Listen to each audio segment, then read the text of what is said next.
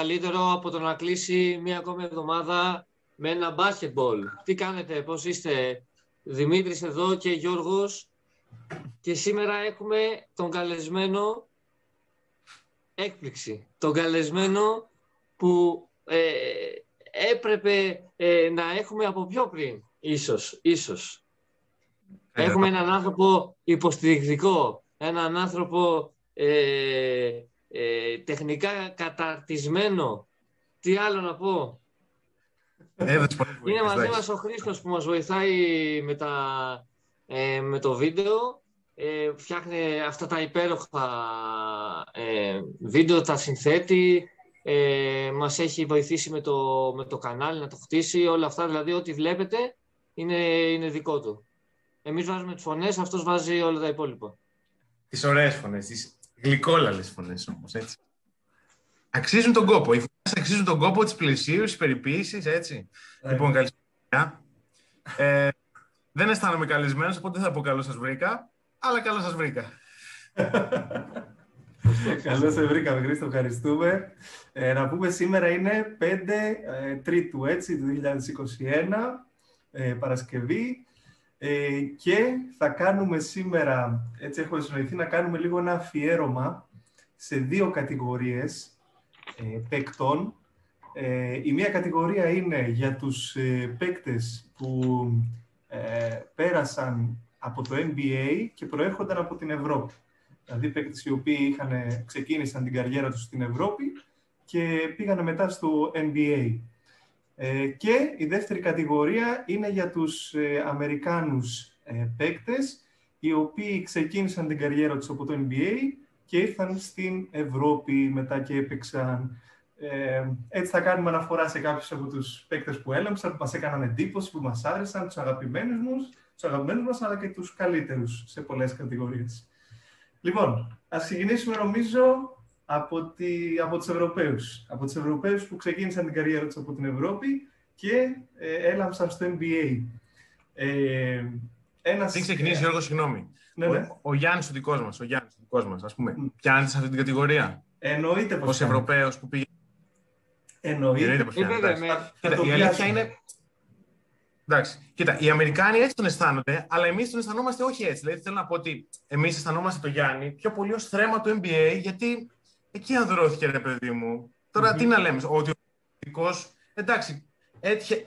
Να κάνω μια παρένθεση και συγγνώμη κιόλας, ρε παιδιά. Όχι, λοιπόν, λοιπόν, ακούστε, ακούστε. Ε, κάποια στιγμή ε, μέσα στη, ας πούμε, στο χώρο της Πολυτεχνείου Πολής είχαμε να κουβαλήσουμε τέλος πάντων από ένα κτίριο σε ένα άλλο κτίριο κάποιο, κάποιο, κάποιο παλιό εξοπλισμό ε, και έρχεται ένας τύπος με ένα βανάκι ε, και φόρτωνε τα πράγματα. Γιατί εμείς δεν χωρίσαμε στα δικά μας τα μάξια. Είχε ένα αγροτικό ρε παιδί μου αυτό, εντάξει. Οπότε μπαίνουμε στην καρότσα, στην αρχή ήταν άδειο, πάμε στο κτίριο ε, που έπρεπε να φορτώσουμε τα πράγματα να τα φέρουμε πίσω. Λοιπόν, και εκεί που ήμασταν στην καρότσα, πώς είμαστε, ας πούμε, φαντάζεις Καναδέζες, έτσι τέλος πάντων, καθόμασταν, τι μου λέει. Το φέρει κουβέντα τέλος πάντων ότι αυτός ήταν. Δυστυχώς δεν θυμάμαι το όνομά του, ρε παιδιά, αλλά τον είδα και στο YouTube και μετά. Και όντως είναι αυτός, δεν, δεν με κοροϊδεύει ο άνθρωπος. Αυτός ήταν, λέει, που βρήκε το Γιάννη τον Αντοκούμπο προπονητή σου τώρα στο φιλαθλητικό και μάλιστα μου λέει την εξής ιστορία. Ότι επειδή τα Σαββατοκύριακα τέλος πάντων τον έπαιρνε η μάνα του και ο πατέρας του, δηλαδή όχι ο πατέρας του, η μάνα του και όλα τα παιδιά, ε, για να πουλάγανε χαλιά, ή εγώ, δεν ξέρω, CD, τέτοια πράγματα, για να βιοποριστούν οι άνθρωποι.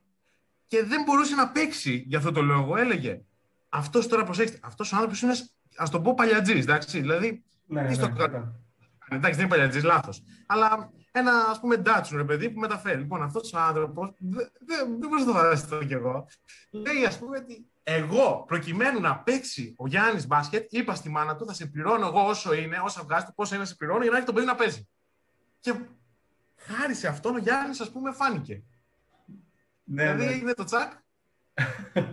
έχει κάνει αναφορά. Μετά είδα Ναι, ναι, έχει κάνει και αναφορά ο Γιάννης σε δύο ανθρώπους, τον προπονητή του και για έναν άνθρωπο ε, το οποίο τον βοήθησε οικονομικά στην αρχή. Πολύ πιθανό να είναι αυτός. Πολύ πιθανό, δυστυχώς δεν θυμάμαι. Έχει, έχει, ναι. έχει μιλήσει και για την ονά του. Εντάξει, έχει, γενικότερα μιλάει ο Γιάννης για, για πολλούς, για όποιον έχει απορία. Ο Χρήστος δεν δουλεύει σε εταιρεία μεταφορών ε, και μετακομίσεων. Έτσι. Για όποιον έχει την απορία. Ναι. Λοιπόν, ήταν ο άνθρωπος και, και γι' αυτό μας είπε αυτή την ιστορία στο, θα... στην Πανεπιστημιούπολη. Θα πιάσουμε λοιπόν και την κατηγορία ανθρώπων που πέρασαν από την Ευρώπη. Βέβαια, θα, θα διαφωνήσω λίγο με, με το Γιάννη. Δηλαδή, θα πιάσουμε την κατηγορία, θέλω να πω, και κάποιων που δεν έχουν παίξει στην Ευρωλίγκα, Ευρωπαίων, και έλαμψαν στην Ευρώπη. Θα την πιάσουμε και αυτή την κατηγορία. Ε, γιατί ε, ο Γιάννης νομίζω ότι πέρασε από το φιλαθλητικό, έτσι είπαμε. Ε, εκεί ας πούμε τον είδανε και τον, ε, τον τραβήξανε πριν πάει στην ομάδα της Ισπανίας. Ε, και δεν πρόλαβε να παίξει στη Σαραγώσα. Έτσι, έτσι ακριβώς. Και ε, να πούμε ότι ο Γιάννης, αν δείτε το παιχνίδι του, ειδικά τα πρώτα χρόνια στο NBA, τα πρώτα δύο χρόνια που δεν έπαιζε και πολύ καλά, που δεν είχε χτίσει δηλαδή ακόμα και το κορμί του τόσο, ε, νομίζω ότι το στυλ του είναι ευρωπαϊκό, δηλαδή ε, είναι πιο ολοκληρωμένο. Δεν ήταν τύπου ένας εναντίον ενός μόνο, ήταν και παίκτης ομάδος, δηλαδή είχε στοιχεία ευρωπαϊκά. Τώρα καθώς έτσι έχει ας πούμε αναπτύξει το παιχνίδι του, σίγουρα είναι πιο παίκτης NBA θα λέγαμε. Αλλά ε, στην αρχή είχε νομίζω τα στοιχεία αυτά, τα ευρωπαϊκά. Ναι. Ε, Εννοείς, ας πούμε, στοιχεία ευρωπαϊκά ότι μπορούσε να είναι χρήσιμο στην ομάδα του χωρίς να έχει την μπάλα στα χέρια του. Ακριβώς. Ακριβώς. Και επειδή έπαιζε και σε πρωταθλήματα, εντάξει, βέβαια έπαιζε σε κατηγορίες που ήταν πιο ψηλός, πιο γρήγορος, είχε αυτό το πλεονέκτημα πάντα, ας πούμε, απέναντι σε όλους τους αντιπάλους του. Έτσι. Ωστόσο, όταν παίζει σε ευρωπαϊκή ομάδα, δεν πάνε σε πολύ χαμηλό επίπεδο, ειδικά στην Ελλάδα, θα σου ζητηθεί λίγο να διαβάζεις και το παιχνίδι αναγκαστικά. Αυτό γίνεται παντού. Στο NBA δεν γίνεται τόσο. Δεν διαβάζουν οι παίκτες τόσο στο NBA. Ο, ο, ο Γιάννης νομίζω το είχε αυτό στην αρχή και γι' αυτό τα, τα στατιστικά του λίγο τα γέμιζε με τις ασίστ του στην αρχή. Προσπαθούσε να τα γεμίσει, δεν ναι, μπορούσε ναι. να πολύ σκοράρει στο NBA στην αρχή. Εμένα βέβαια πρέπει να σου πω τώρα, ας πούμε, μια στο κουβέντα, ότι με λυπεί το γεγονός ότι στην Ελλάδα, ας πούμε, σου ζητείτε να κάνεις κατά 99% αυτό. Δεν σου ζητείτε να παίξεις ένας εναντίον ενός. Σε σπάνιες περιπτώσεις. Και γι' αυτό το λόγο, ας πούμε, δεν βλέπουμε να βγαίνουν Έλληνε παίχτε. Δηλαδή, είναι δυνατόν, ας πούμε, να βάζεις τα μικρά παιδιά να παίξουν pick and roll. Θα έπρεπε να απαγορεύεται κανονικά. Πρέπει τα μικρά παιδιά να μάθουν να σουτάρουν. Και τώρα βλέπετε τα, τα προβλήματα εκεί. Είχατε διατυπώσει πολύ ωραία το, ας το ονομάσω εγώ αδιέξοδο. Ότι τι να κάνεις, δεν θα πάρεις όλους αυτούς τους μεγάλους stars στην εθνική, επειδή και καλά δεν είναι σουτέρ και θα πάρεις τους δεύτερους. Όχι, αυτούς θα πάρεις. Ε, και από θα τους πάρεις, τα είδα. Δηλαδή, υπάρχει ένα αδιέξοδο αυτή τη στιγμή, μόνο και μόνο επειδή κολλάμε στο σύστημα, κολλάμε να πάρουμε την καλύτερη απόφαση. Εντάξει, ωραία όλα αυτά. Έτσι, ομαδικό άθλημα είναι το και ο καλός ρολίστη είναι ότι καλύτερο υπάρχει. Αλλά πρέπει να μάθεις να σουτάρεις. Άμα δεν μάθεις να σουτάρεις, να μάθεις να τριμπλάρεις, να μάθεις τα βασικά του πράγματος.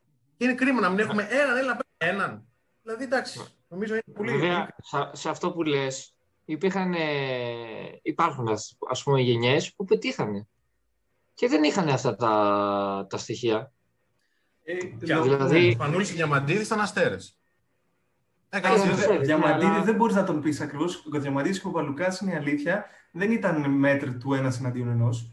Απλά ξέραν να εκμεταλλεύονται καταστάσεις ναι. πολύ καλά. Γενικά νομίζω, νομίζω ναι. αυτό, αυτό που κάνει το, αυτός ο τρόπος που μαθαίνει τον μπάσκετ στην Ελλάδα, καλός ή κακός, είναι ότι και στην Ευρώπη κατά επέκταση, είναι ότι αναγκάζει τον παίκτη να σκεφτεί πάρα πολύ. Δηλαδή, ε, ε, πώς να το πω, ε, προκαλούν την, ε, την εγρήγορση του μυαλού σου. Δεν, δεν βασίζονται τόσο στα αθλητικά προσόντα. Όχι ότι δεν χρειάζονται, αλλά σου λέει είναι παιχνίδι σκέψης. Και άμα δεις οι παίχτε που σκέφτονται πραγματικά στο NBA, ε, οι παίχτε που σκέφτονται πραγματικά στο NBA, και δεν λέω μόνο Ευρωπαίοι, γιατί υπάρχουν και Αμερικανοί προφανώς, ε, κάνουν τρομερές καριέρες. Και κάνουν, ναι. έχουν μεγάλο αντίκτυπο. Ο Νάς, ας πούμε, ο Κιντ. Μιλάμε για παίχτε που ήταν το μυαλό μέσα στο, μέσα στο γήπεδο. Ναι, μάλλον δεν το εξήγησα εγώ καλά. Ε, δεν εννοώ αυτόν τον διαχωρισμό, δηλαδή ο ένας εναντίον ενός και ο ρολίστα. Για μένα, ε, πώς να σου πω, ο ρολίστα είναι αυτός που έχει να κάνει ένα ρόλο πούμε, στο παρκέ και ο άλλος, ο Διαμαντίδης ή ο Σπανούλης ή ο Πολουκά, όλοι αυτοί είναι stars. Δηλαδή, μπορούν να αποφασίσουν, έχουν το ελεύθερο να κάνουν και κάτι παραπάνω στη συγκεκριμένη στιγμή, να το πάρουν λίγο πάνω τους. Να πάρουν μια απόφαση όπως κρίνανε. Στην Ελλάδα παίρνει αποφάσεις το playmaker και όλοι οι άλλοι παίχτες ε, δεν ξέρουν να κάνουν κάτι, ας πούμε. Δηλαδή, έχει να παίξει ένα pick το playmaker, ας πούμε, ο Σλούκας, ο οποίος και ο Σλούκας, κοιτάξτε, παιδιά. Ε, στην Ευρώπη μοιάζει σαν star, αλλά στην πραγματικότητα δεν είναι. Δηλαδή, δεν είναι ότι μπορεί μόνος του να δημιουργήσει για τον εαυτό του κλπ. Ε, ενώ, ας πούμε, αντίστοιχα, για να το φέρω και στους Αμερικάνους, ο Λάρκιν Γιώργο, για παράδειγμα, ε, μπορείς να πεις ότι έχει κάποια τέτοια στοιχεία ή ο James, ή, δηλαδή κάποια στοιχεία star, όπως και ο Σπανούλης, όπως και ο Διαμαντίδης, πιο, πιο, παλιοί, πιο παλιοί Έλληνες. Δηλαδή, που θέλω να καταλήξω ότι στην Ελλάδα έχουμε μάθει να παράγουμε και στην Ευρώπη γενικότερα, αφού το έχουμε πάει και η Ευρώπη NBA, έτσι, για να, να έρθουμε στην κουβέντα μας.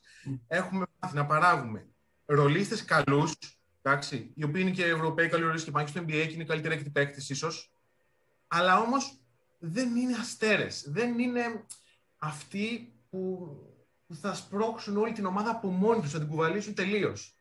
Ε, έχουμε playmaker που μπορεί να παίρνουν τι αποφάσεις και αυτό μου αρέσει γιατί ο Ευρωπαίος playmaker, και αυτό είναι το, το ωραίο, δηλαδή ο Ευρωπαίος point guard, δεν είναι αυτός που ξέρει να κάνει καλή τρίπλα. σα ίσα, εγώ δεν θέλω να μαθαίνω τα παιδιά τρίπλα για να μην γίνεται το μίστερ, να μην καθυστερεί ο. Δηλαδή, εντάξει, δεν με νοιάζει τρίπλα. Είναι αυτός που ξέρει να παίρνει σωστές αποφάσεις, που εμπνέει λίγο την ομάδα, έχει αυτό το mentality που λέμε. Και εδώ, Γιώργο, μια παρένθεση πάντα ήθελα να σε ρωτήσω. Επειδή θεωρώ πάντα με μάγευε ως το πιο ας πούμε, ωραίο στοιχείο στο μπάσκετ την μπάσα. Γιατί δεν, ήξερα, δεν ξέρω πώς γίνεται να μάθει κάποιος την πάσα. Θέλω να πω ότι, κοίτα να δεις, σουτέρ λέμε δεν έχουμε, αλλά μπορούμε να βγάλουμε. Αν πούμε, παιδιά, κοιτάξτε, μετά από κάθε προπόνηση θα ρίχνετε 200 σου το καθένας. Ε, τι στο καλό θα γίνει σουτέρ. Είναι, είναι τόσο απλό. Είναι ε, επανάληψη, είναι εξάσκηση. Αλλά η πάσα δεν είναι ότι έμαθα την τεχνική της πάσα της πάσας στήθους. Είναι ένα πράγμα που δεν μπορώ να το, να το χωρέσει το μυαλό μου. Γι' αυτό είναι ερώτηση προς εσένα, ας πούμε, Γιώργο, επειδή έχουμε παίξει πολλές φορές μπάσκετ για κάποιο άλλο λόγο. Ναι. Ε, ότι τι στο καλό, τι είναι αυτό που δημιουργεί μεγάλους πασέρ, γιατί δεν είναι απλά η εμπειρία. OK, okay, η εμπειρία, αλλά εδώ βλέπουμε και νέους, όπως ας πούμε, για να έρθει και στην κουβέντα μας, ο Ρίκι Ρούμπιο στο NBA και άλλοι που θα πεις και εσύ, να είναι μεγάλη πασέρ από 19 χρονών, 18. Εντάξει. Mm. Ε, και σκέφτομαι τώρα, η πάσα, πώς διδάσκεται; Εγώ νομίζω ότι και η πάσα δεν είναι το ίδιο με το σουτ, αλλά και τα δύο είναι έμφυτα σε μεγάλο βαθμό. Δηλαδή, ε, το να έχει κάποιο καλό σουτ έτσι, πολύ καλό σουτ σε μεγάλη κατηγορία, να φτάνει σε μεγάλο επίπεδο, έτσι, να φτάνει το 40% ας πούμε και πάνω, ε, πρέπει να είσαι έμφυτος, να, να υπάρχει μέσα σου και το εξασκείς βέβαια. Το σουτ όλοι μπορούν να το εξασκήσουν βέβαια ως ένα βαθμό, αλλά σε μεγάλο επίπεδο φτάνουν όσοι έχουν το χάρισμα. Και αυτό είναι χάρισμα, δηλαδή και το σουτ είναι χάρισμα. Αλλά και η πάσα, ε, ενώ είναι ξεκάθαρη, έτσι λίγο, μπορεί να είναι λίγο πιο πολύ όντως χάρισμα, ε, αν δεν έχεις μάθει από μικρός να κοιτάζεις, τότε μπορεί αυτό το χάρισμά σου να μειώνεται. Και αυτό πολύ χαρακτηριστικό παράδειγμα είναι Χρήστο, έχω δει σε κάποιους παίκτες όπως ο, ο Wade, ο οποίος ήταν ένας εξαιρετικός σκόρερ και σε, έπρεπε να φτάσει από το μέσο και μετά της καριέρας του για να καταλάβει ότι ήταν πάρα πολύ καλός assist. Ήταν εξαιρετικός playmaker, αλλά δεν το είχε καταλάβει. Δηλαδή, ε, στις ομάδες του του ζητούσαν πάντα να σκοράρει πάντα το ένας εναντίον ενός, χωρίς να κοιτάει πολλοί συμπαίκτες, να σουτάρει πάνω από δύο παίκτες, επειδή το έχουν και αυτό στην Αμερική. ο καλύτερος παίκτης σου λέει: Εντάξει, δεν θα δώσω τον άλλον τώρα στη γωνία που ξέρω ότι δεν το έχει τόσο. Θα, θα πάρω, ο, ο, ο καλύτερος παίκτης θα πάρει τα περισσότερα σουτ και, και στι κρίσιμε στιγμέ συνέχεια. Οπότε δεν είχε δίκιο ο ίδιος να διαβάζει τόσο πολύ το παιχνίδι. Δηλαδή θέλω να πω ότι είναι και λίγο να μπορέσεις να κοιτάζεις, είναι και να στο εξασκήσουν αυτό. Μπορεί να το έχεις και να μην το αναπτύξεις τόσο. Αλλά ε, να κλείσουμε νομίζω με αυτό ότι ε, όντως στην Ευρώπη, κακά τα ψέματα, πείτε μου τώρα αυτή τη στιγμή έναν Ευρωπαίο παίκτη που μπορεί να, να, έχει, να ξεκαθαρίζει να παίρνει συνέχεια δικό του σουτ απέναντι σε αντιπάλους χωρίς pick and roll. Ποιος είναι αυτή τη στιγμή ένας Ευρωπαίος παίκτης, ο οποίος μπορεί να παίξει ένας εναντίον ενός και λες τον φοβάμαι. Δεν υπάρχει. Ναι, Ακόμα ναι, και ο, ο Σβέντ, ο οποίος ε, είναι παικτούρη. Και ο Μίσιτς χρησιμοποιεί πάρα πολύ το pick and roll δεν χρησιμοποιεί. αλλά, αλλά, αλλά σου δίνει εντύπωση ότι μπορεί να κάνει και άλλα πράγματα. Ναι, αλλά ε, δεν, δεν έχει ακόμα στο παιχνίδι του τόσο πολύ το ένας εναντίον ενός. Χρησιμοποιεί πάλι το πικερόν. Και ο Σβέντ, ο οποίος είναι ε, απίστευτος σκόρερ και θα μείνει στην ιστορία, και ο Ντικολό, πάλι δεν είναι ένας εναντίον ενός παίκτης. Είναι παίκτης μέσω καταστάσεων που βρίσκουν πολύ ε, τους πόντους. Ε, και αυτό νομίζω λείπει αυτό. Να, να συμπληρώσω κάτι σε αυτό. Mm ο σκοπός τη επίθεση είναι να μπει μπάλα στο διχτάκι. Δηλαδή, άμα μπορείς να σου τάσεις και να το βάλεις και μπροστά από ψωμένα χέρια, τέλεια, κάντο. Άμα είναι να σου βγάζουμε σύστημα, να έχεις χώρο και τελικά να στοχείς, εντάξει, που το βλέπουμε αυτό, ε, δεν δε με νοιάζει. Άμα δεν ξέρεις σου τάσεις, δεν ξέρεις τίποτα. Δηλαδή, κατάλαβες. Δηλαδή, το μπάλα είναι το σου. Και οι Ευρωπαίοι παίχτε και οι Έλληνες παίχτε που μας πονάει πιο πολύ, επιτέλους θέλουμε να τους δούμε να σουτάρουν. Να μάθουν να σουτάρουν. Ναι, ναι. Και να πούμε ότι το είδαμε και με τον Σλούκα αυτό και συμβαίνει στο τέλος του παιχνιδιού, στο τελευταίο, ας πούμε, έχεις 20 δευτερόλεπτα για την επίθεση, μπορείς να βγάλεις κάποιες φορές να σου τύχει να βγάλεις ένα ωραίο σύστημα και όντως να βγει κάτι καλό. Τις περισσότερες φορές όμως στο τέλος θα καταλήξει ένα να έχει την μπάλα με έναν αντίπαλο απέναντί του και να πρέπει να δημιουργήσει κάτι. Ένα εναντίον ενός. Πάρα πολλές φορές. Και Όντως, εντάξει, αυτό δεν υπάρχει αυτό στην Ευρώπη. Δεν υπάρχει. Δηλαδή, ακόμα ε, νιώθω ότι το, το NBA και η Ευρώπη αλληλοσυμπληρώνονται αν τα ενώναμε. Νιώθω ότι αναπτύσσουν διαφορετικά πράγματα στους παίκτες. Και αν ένωνες μαζί τα δύο πρωταθλήματα, θα συμπληρώνονται. Κάπως έτσι το, το νιώθω. Ε, Ωραία. Ωραία, να πούμε, είπαμε τώρα για τον Ατοκούμπο, μην τον αναλύσουμε, που το έχουμε πει και σε άλλα επεισόδια. Νομίζω να πάμε σε έναν ε, από τους αγαπημένους μου Ευρωπαίους παίκτες που έλαμψαν στο NBA και κατά τη γνώμη μου ο καλύτερος Ευρωπαίος παίκτης που έχει περάσει στο NBA είναι ο Νοβίτσκι. Dirk Νοβίτσκι. Ε, έχει στη Γερμανία έπαιξε για κάποια χρόνια ως πολύ νεαρός ε, στην, ε, θες να την πεις την ομάδα Δημήτρη; Λοιπόν, λέγεται... θυμάσαι, Δημήτρη. DJ... Είναι, είναι ο, ατσα, ο ατσαλιακός της ε, Γερμανίας. ο κάτω λοιπόν, ατσαλιακός. Αν δεν κάνω λάθος, λέγεται Wusburg. Να πούμε, ε, έχει κάνει απίθανη καριέρα στο NBA. Τα πρώτα του χρόνια δεν ήταν πολύ καλά. Ωστόσο, συνεργάστηκε με τον Νας ε, στην καριέρα του μέχρι το 2003 και ε, κατάφερε να πάει συνεχόμενα σε πάρα πολλά ε, play-off, αποκλειόταν συνέχεια ε, πολλές φορές είτε από τους Suns είτε από τους Spurs. Έχει βγει MVP του NBA το 2007 και το 2011 όντως βετεράνος ε, έφτασε στο πολυπόθητο τίτλο απέναντι στο, στο Miami που ήταν τότε outsider τον Dallas και όμως κατάφερε με μια ομάδα βετεράνων να πάρει το πρωτάθλημα, βγήκε MVP των τελικών ο Νοβίτσκι. Έχει βάλει ένα αριστερό lay-up απέναντι στον Μπος στο δεύτερο παιχνίδι της σειράς. Πάρα πολύ σημαντικό. Ε, και ε, να πούμε ότι ε, η καριέρα του συνολικά είναι απίθανη. Από τους ε, εξαιρετικούς πρώτους σκόρερ της, ε, της Λίγκας είναι στο νούμερο 6.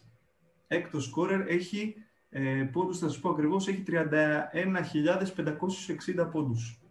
Μιλάμε, μιλάμε για, για, το καλύτερο shoot μετά από post, έτσι. Έτσι. Ε, στα στοιχεία του παιχνιδιού του δεν ξέρω. Θέλετε να μου πείτε έτσι τι σας, αρέσει. Έχει, αυτή, την πολύ, αυτή την πολύ χαρακτηριστική κίνηση που πόσταρε και μετά έκανε αυτή το γύρισμα, ας πούμε. Που δεν κόβεται, που δεν κόβεται. Σουτάρε από πάνω. Ναι, ναι, ναι. Που λες, ναι, ας πούμε, θα μπει. Δεν, δεν γίνεται. Δεν γίνεται, δεν γίνεται. Δεν μπορείς να κάνεις τίποτα. Και... Απλά, άμα το βάλει, το βάλει. ακριβώς, ακριβώς. Και με την εθνική του έπαιξε. Ο Νοβίτσιο, δηλαδή, όταν, ε, όταν μπορούσε και του δινόταν ευκαιρία, πήγαινε συνέχεια. Ε, και είναι και ένα δείγμα ε, μεγάλου, μεγάλου παίκτη που ε, αυτή τη στιγμή όσο πάει και περνάει. Δηλαδή, παλαιότερα ε, τέτοιοι μεγάλοι παίκτες πηγαίναν συνέχεια στις εθνικές τους. Mm-hmm. Και τώρα έχει σταματήσει λίγο να γίνεται αυτό ε, για διάφορους λόγους. Mm-hmm. Ε, Πάντως πήγαινε και πολύ μεγάλος ο Νοβίτσκι. Ισχύει. Το, Ευρω... ε... το Ευρωμπάσκετ, να πούμε το 2005 που το πήρε η εθνική μας, είχε βγει MVP ο Νοβίτσκι στο Ευρωμπάσκετ mm-hmm. και είχε πάει και στο ημιτελικό η Γερμανία. Mm-hmm. Ναι, και, ναι, δηλαδή δεν πήγαινε σαν τουρίστας ο άνθρωπος. Ε, πραγματικά έπαιζε, ήταν εξαιρετικός και εκεί. Ε, τώρα για το, για το NBA γενικότερα δεν ξέρω αν, αν το έχουν αποσύρει η Ντάλλα στη φανέλα. Σίγουρα, νομίζω την έχουν αποσύρει. Πρέπει να έχω αυτή την ναι. εντύπωση. Ναι, δεν έχει πολύ καιρό που έχει, απο, έχει αποσυρθεί, έτσι να πούμε ε, ότι έχει, ε, έχει δύο χρόνια νομίζω που έχει αποσυρθεί. Ναι. Ε, και μια, μια ομάδα, μια σεζόν όταν πήραν το, το δαχτυλίδο, όταν πήραν το πρωτάθλημα που ήταν ευρωπαϊκή ομάδα. Δηλαδή και το στυλ τους ήταν αρκετά ευρωπαϊκό και, το, και η παίκτηση ήταν αρκετοί Ευρωπαίοι, ας πούμε, και ο Στογιάκοβιτς και αυτά. Ε, και ήταν ωραία ομαδούλα. Ήταν ομάδα δηλαδή που, πώς να το πω, δηλαδή βλέπεις μια ομάδα να είναι πολύ καλή και να λες να πάρει το πρωτάθλημα, ρε παιδί μου αλλά βλέπεις και μία άλλη που σου έχει μια συμπάθεια, προσπαθούν οι παίκτες, βλέπεις ένα-δυο αστέρια που, που τα συμπαθείς, ε, λες τώρα είναι κρίμα να, να μην το πάρουν. Και είναι σε αυτή την κατηγορία, δηλαδή ε, είχες μια συμπάθεια σε αυτήν την ομάδα. Ναι. Και το 2011, και... να πούμε μόνο για την ιστορία, Δημήτρη, ήταν απέναντι σε Wade LeBron Boss στην πρώτη yeah. χρονιά των Big 3 του Miami, που ήταν τα τεράστια φαβορή και καταφέραν και στην κρίση. Και αυτή τη συμπάθεια την έχει και ο Νοβίσκι, mm. σαν παίκτης. Δηλαδή mm. δεν ξέρω κι εγώ τώρα, δεν ε, έχω παρακολουθήσει να είχε κάποια διαμάχη. Αγαπητός παίκτης γενικότερα, ε, ε, το συμπαθεί ο κόσμος και το συμπαθούς δηλαδή και ως παίκτη. Ε, εμένα μου, μου αφήνει μια πολύ, πολύ καλή εντύπωση. Χρήστο; Κοίτα, εγώ πιστεύω ότι ο Νοβίτσκι είναι τόσο μεγάλος, γιατί είναι πολύ μεγάλος ο Νοβίτσκι. Αλλά είναι τόσο μεγάλο γιατί είναι, ήταν μπροστά από την εποχή του. Ήταν σε μια άλλη εποχή. Ήταν, ας πούμε, από την εποχή τη δικιά μας τότε. Ξέρω εγώ, πότε, το 2007. Δηλαδή αυτό, αυτό το να παίζει έτσι τεσσάρι τότε δεν το είχε άλλος. Αυτό το shoot που λέμε ότι ο Κάρι άλλαξε το μπάσκετ και έφερε το τρίποντο κλπ. Εγώ θα, θα συμπληρώνω ότι όχι, ο Νοβίτσκι. Ο Νοβίτσκι ήταν αυτός που έκανε την αρχή. Δηλαδή, πώς έχουμε τώρα τον Μπορζίνγκης, ας πούμε, και λέμε είναι ο Νοβίτσκι. Ο Νοβίτσκι ήταν σε άλλη εποχή όμως, ξέρω εγώ, και ούτε καν Μπορζίνγκης. Έτσι, εντάξει. Συγκρίνουμε. Μακάρι δηλαδή και ο Μπορζίνγκη, ας ναι, ναι. πούμε. Ένα ε, fun fact για τον, ε, για τον Νοβίτσκι είναι το εξής, ότι στην αρχή της καριέρας του ε, έμπαινε πολύ μέσα και ήταν πολύ aggressive. Δηλαδή, ε, πρώτα απ' όλα είχε αθλητικότητα για το ύψος του, σχετική, ας πούμε, για Ευρωπαίο παίκτη και για το ύψος του, πολύ ψηλός παίκτης. Και ε, έμπαινε, έκανε πολύ συχνά drive και δεν ήταν τόσο το τριπόντου, όσο το, τα διποντάκια του άρεσαν πολύ.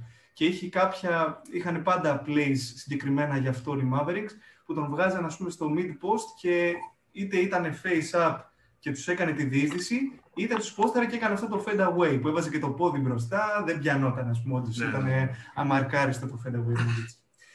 Νομίζω, να μπορώ να πάμε στον επόμενο, νομίζω... Ε, πάμε στον δεύτερο Ευρωπαίο. Ναι, σε έναν Ευρωπαίο ο οποίος πολλές φορές ε, μπαίνει στο δίλημα μαζί με τον Νοβίτσκι, αν είναι ο καλύτερος, είναι ο Πάου Γκασόλ.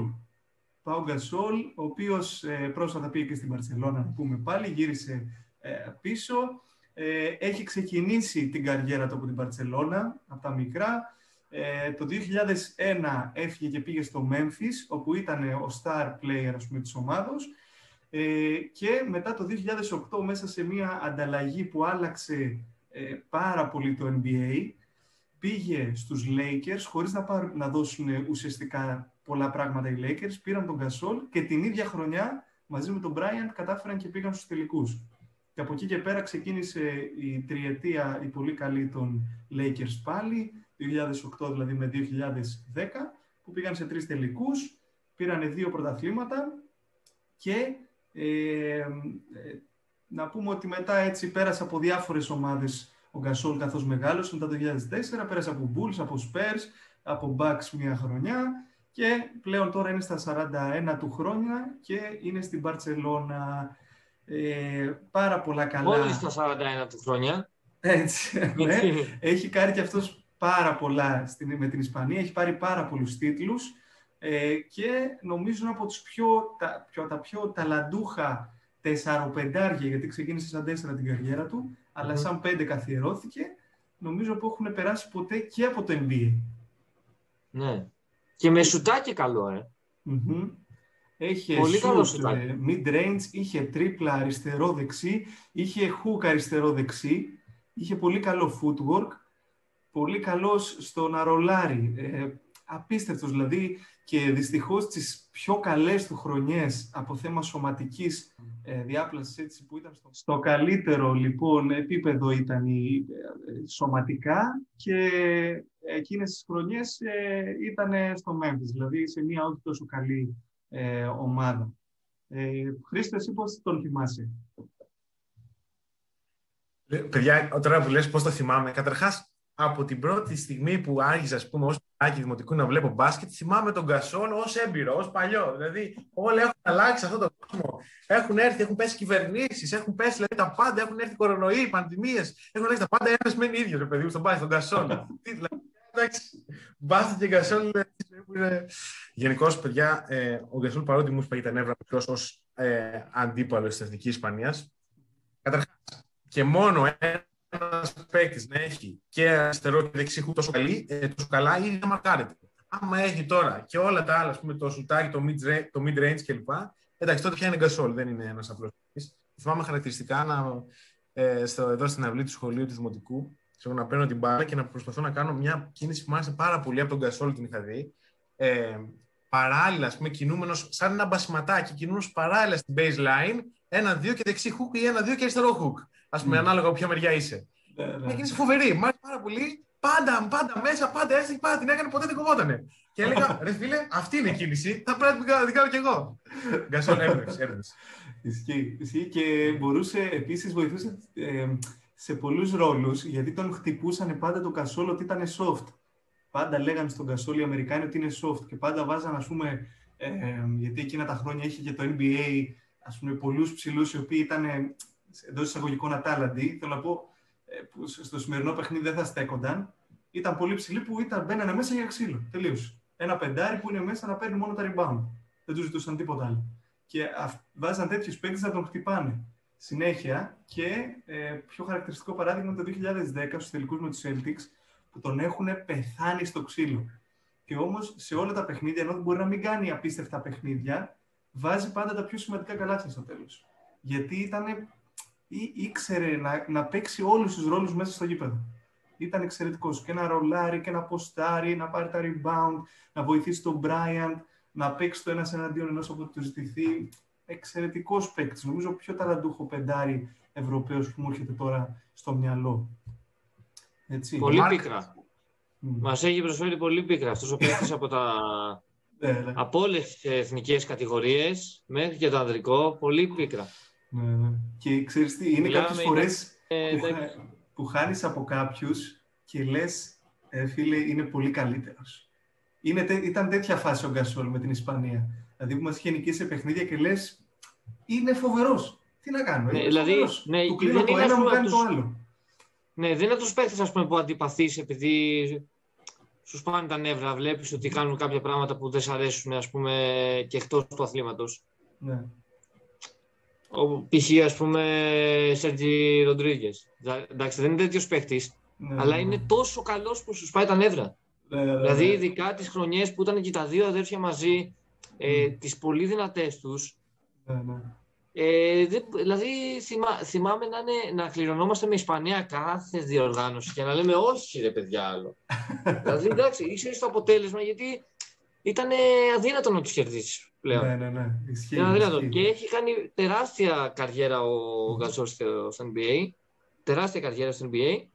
Και είναι από τους παίκτες που ε, τους τιμούν πολύ στο NBA και τους σέβονται. Πάρα πολύ. Μάλιστα. Ε, λοιπόν, θα αναφέρω λίγο κάποιους γρήγορα, χωρίς έτσι, όποιος θέλει να τους σχολιάσει τους λέει, απλά έτσι για να προλάβουμε να πούμε και για τους ξένους. Ε, ο ένας είναι ο Αρβίντας Σαμπόνης, επειδή είπα για τους πιο ταλαντούχους ψηλούς, δεν πρέπει να ξεχνάμε τον Αρβίντα Σαμπόνης, ο, ο γιος του Ντομάντας Σαμπόνης που είναι τώρα στους ο πατέρας, συγγνώμη, του Ντομάντας Σαμπόνης που είναι τώρα στους Pacers, ο οποίος έχει περάσει από τη Ζαλγκίρις ε, εδώ στην Ευρώπη και από τη Ρεάλ και έκανε πολύ καλή καριέρα για ε, έξι χρόνια περίπου στους Blazers. Ε, πάρα πολύ καλή καριέρα στο NBA, άφησε όνομα ε, από τους ψηλούς, ο οποίος είχε και απίστευτο σώμα και απίστευτη πάσα και πολύ καλό σουτ. Πολύ περίεργο στυλ σουτ, αν βάλει να το δει κανείς, αλλά από τους πιο ταλαντούχους ψηλούς και στις δύο λίγκες. Έτσι, έχει αφήσει ιστορία και ρεκόρ και στα δύο πρωταθλήματα. Καλά, τότε που έπαιζε και ο Σαμπόνι, για να, παίζει, να είσαι Ευρωπαίος και να παίζει στο NBA, δεν ήσουν ένα απλός Ευρωπαίος. Έπρεπε να ήσουν δεν, εντάξει, ένα superstar τελείως. Δηλαδή. Ισχύει Όποιος Ευρωπαίος έπαιζε τότε ε, ήταν όνομα μεγάλο. Ισχύει. Ε, Ένας άλλος επίσης είναι, τον ανέφερε ο Δημήτρης, ήταν στην ομάδα την τελευταία του Dallas Mavericks που είχε, θα, θα, ας πούμε, είχε καβαλικέψει και αυτός για να πάρει ένα πρωτάθλημα, είναι ο Στογιάκοβιτς ο οποίος ε, έχει κάνει πάρα πολύ γνωστή καριέρα με τους Kings, έτσι, στο NBA, ε, αλλά και είναι και, και πολύ γνωστός και εδώ ε, στην Ελλάδα, στο Γιάκοβιτς. Ε, είναι παντρεμένος νομίζω και με Ελληνίδα, αν δεν κάνω λάθος. Και ναι, ναι. Ε, να πούμε ότι από τα καλύτερα σουτ που έχουν περάσει και στις δύο λίγες πάλι. Έτσι. Ε, επίσης είναι ο, ο Πέτροβιτς, Ντράζεν Πέτροβιτ, δεν μπορεί κανείς να, να, μην αναφέρει τον Πέτροβιτ. Από τους καλύτερου. του διαβόλου που λέγανε. Ε, ο ο γιος του καλύτερος νομίζω, σκόρερ, έφυγε σχετικά πολύ νέος, ας πούμε, έτσι πέθανε σε δυστύχημα και ε, φοβερός σκόρερ στους Nets, στο Portland και να πω εδώ μόνο για τον Πέτροβιτς ότι είχε τη φήμη του ε, και, β- και βρώμικου παίκτη. Ε, δηλαδή στο NBA έχω δει έτσι πολλές ε, που κάνουν ε, έτσι κάποιες, κάποια ρετρό και ας πούμε αναφέρουν πόσο ας πούμε και trash talking έκανε με τα κακά αγγλικά του αλλά και ε, ας πούμε ο τρόπος που έπαιζε ήταν βρώμικος και τους ενοχλούσε γιατί έπαιζε και καλά. Γιατί είναι άλλο ένας, να- να παίζει κάποιος βρώμικα και να μην παίζει καλά, να σου βάζει 0 πόντους, 5 πόντους και άλλο να σου μιλάει και να σου βάζει και 25-30 πόντους. Και, και να σου πω και κάτι. Τότε, τότε τους Ευρωπαίους του NBA τους είχαν και τώρα ακόμα, αλλά ειδικά τότε τους είχαν πιο παρακατιανούς. Ότι κοίτα, τώρα εμείς ξέρουμε τον μπάσκετ, εσείς είστε οι overseas, ξέρω εγώ. Οι... Και τέλος πάντων τώρα να έρχεται με τέτοιο θράσος ένας παίκτης, ο οποίος είναι και καλός και σου σπάει τα νεύρα που είναι τόσο καλός. Και, και, και σου την παίρνει έτσι, δηλαδή σου μιλάει κιόλας, γιατί ο Πέτρος, βέβαια, για να κερδίσεις, ας πούμε, εντάξει, είναι χαρακτηριστικό μεγάλο παίκτη. Για την νίκη τα κάνει όλα. Και, και βρώμικα πολλές φορές. Ναι, ναι. Ισχύει. Ε, πριν να πω, ε, ξέχασα να πω ότι για τον Στολιάκοβιτς ότι έχει περάσει και από τον Μπάουκ, έτσι, πέντε χρόνια από τον Μπάουκ, από την Ευρώπη. Ε, εξαιρετικός. Ε, και ε, βεβαίως, ε, οι δύο τελευταίοι που θα ήθελα να αναφέρω είναι ο ένας είναι ο Τόνι Κούκοτς, ένας, ε, πολύ, ένα πολύ μεγάλο ταλέντο ε, του, της Κροατίας ε, και έκανε πάρα πολύ, καλή χρονιά, πολύ καλές χρονιές εδώ στην Ευρώπη και όταν πήγε στους Bulls έγινε ο καλύτερος έκτος παίκτης αλλά ήταν αυτό που ακριβώς χρειάζονταν οι Bulls. Έναν παίκτη ο οποίος θα μπορεί να δημιουργεί για τους υπόλοιπους. Γιατί και ο Πίπεν που το έκανε αυτό δεν το έκανε τόσο καλά όσο ο Κούκοτς. Ε, ο Κούκοτς βοήθησε πάρα πολύ το, τους Bulls και άφησε και ε, το όνομά του έτσι έγραψε στην ιστορία και ο άλλος είναι ο τελευταίος είναι ο Τόνι Πάρκερ ο οποίος, ε, τι να πρωτοπεί κανείς και αυτός, έχει περάσει, ξεκίνησε από την Ευρώπη, από την Ασβέλ, από τη Βιλερμπάν, που τώρα τι είναι και πρόεδρος, και μετά έκανε όλη Και την ιδιοκτήτης είναι. Είναι, είναι Έτσι. ιδιοκτήτης και ιδιοκτήτης, αν δεν κάνω λάθος. Μμμ. Και είναι, ο, έχει όλη του την καριέρα στους Spurs, εκτός από έναν χρόνο, νομίζω, στο τέλος που πήγε στους Hornets. Ε, πήγε στους Charlotte Hornets για ένα χρόνο, στο τελευταίο χρόνο της καριέρας του. Αλλά έχει κάνει όλη την καριέρα στους Spurs, με τους οποίους έχει πάρει και τέσσερα πρωταθλήματα. Είναι ε, απίστευτη καριέρα, πολλούς πόντους, σκόρερ γρήγορος, ζυζάνιο. Δεν ξέρω αν για κάποιους παίκτες θέλετε να αναφέρετε κάτι, αυτός που είπαμε. Ε, εμένα, εμένα ο Πάρκερ, συγγνώμη, μου άρεσε πάρα πολύ. Θυμάμαι, ειδικά όταν ήμουν μικ- πιο μικρός. Ε, γιατί μ, έβλεπα αυτές τις διεισδύσεις που έκανε. Ε, τα σουτάκια, έκανε και φλωτεράκια. Τα είχε τα φλότερο ο Πάρκερ πολύ. Ε, ήταν αθλητικός και ήταν, ήταν πολύ, πολύ ωραίο τότε στο NBA που δεν ήταν τόσο πολύ, ε, τόσοι μάλλον πολλοί ε, οι αθλητικοί παίκτες όπως είναι τώρα. Ε, ήταν ωραίο που έβλεπες αυτό από ένα γκαρντ. Ε, και δεν είχε τόσο καλό σουτ ας πούμε. Δεν είχε τρομερό σουτ τρίποντο και δεν το προσπαθούσε κιόλας τόσο πολύ αυτός. Δηλαδή του άρεσε πιο πολύ ούτε δημιουργός όμως. Δεν το λες και δημιουργό. Δεν ξέρω να κάνω λάθος, αλλά τουλάχιστον εγώ έτσι όπως τον βλέπω δεν το λες και δημιουργό. Γιατί έπαιρνε τα σουτάκια του. Απλά έπαιρνε από μέσα διεισδύσεις, πολλές φλωτεράκια.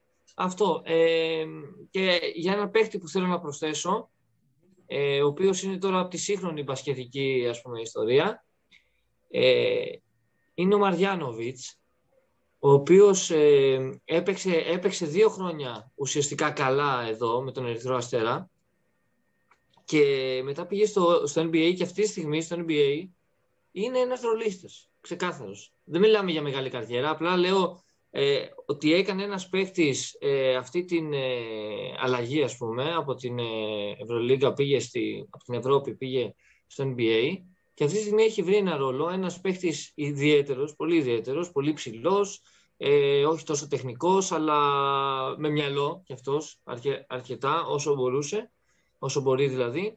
Ε, τελείως δεινόσαυρος, όχι τόσο αθλητικός, καθόλου βασικά αθλητικός θα έλεγα.